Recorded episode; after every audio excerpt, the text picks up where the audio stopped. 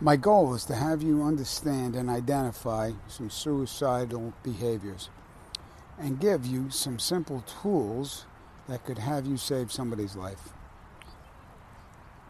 As we live in this quick and changing world, things change, stressors change, the way we perceive things change, life is change. Marcus Aurelius, the emperor of Rome and a Stoic philosopher, said. Marcus Aurelius said, Everything we hear is an opinion, not a fact. Everything we see is a perspective, not the truth. When things move so fast that our minds, which is our computer, become scrambled, we find it difficult to differentiate the truth from the false. We might come to the ultimate solution that suicide is an option. Let us talk briefly about our minds. Do you have any idea how many thoughts your mind processes per day?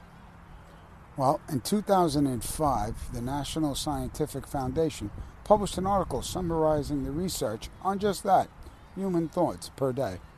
It was found that the average person has about 12,000 to 60,000 thoughts per day. Of those thoughts, 80% were negative, 95% were repetitive.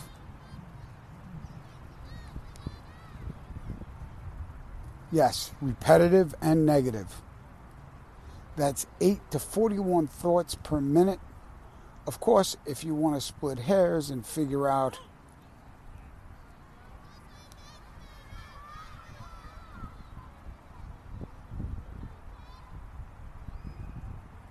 when we have that many negative thoughts, the negativity can overwhelm us, and suicide unfortunately seems like an option.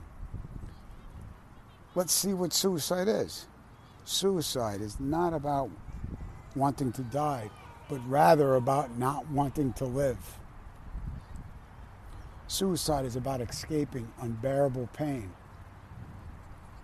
Suicide is about the feeling of being trapped.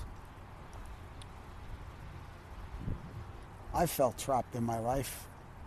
And it wasn't until a very, very kind person reached out their hand and explained to me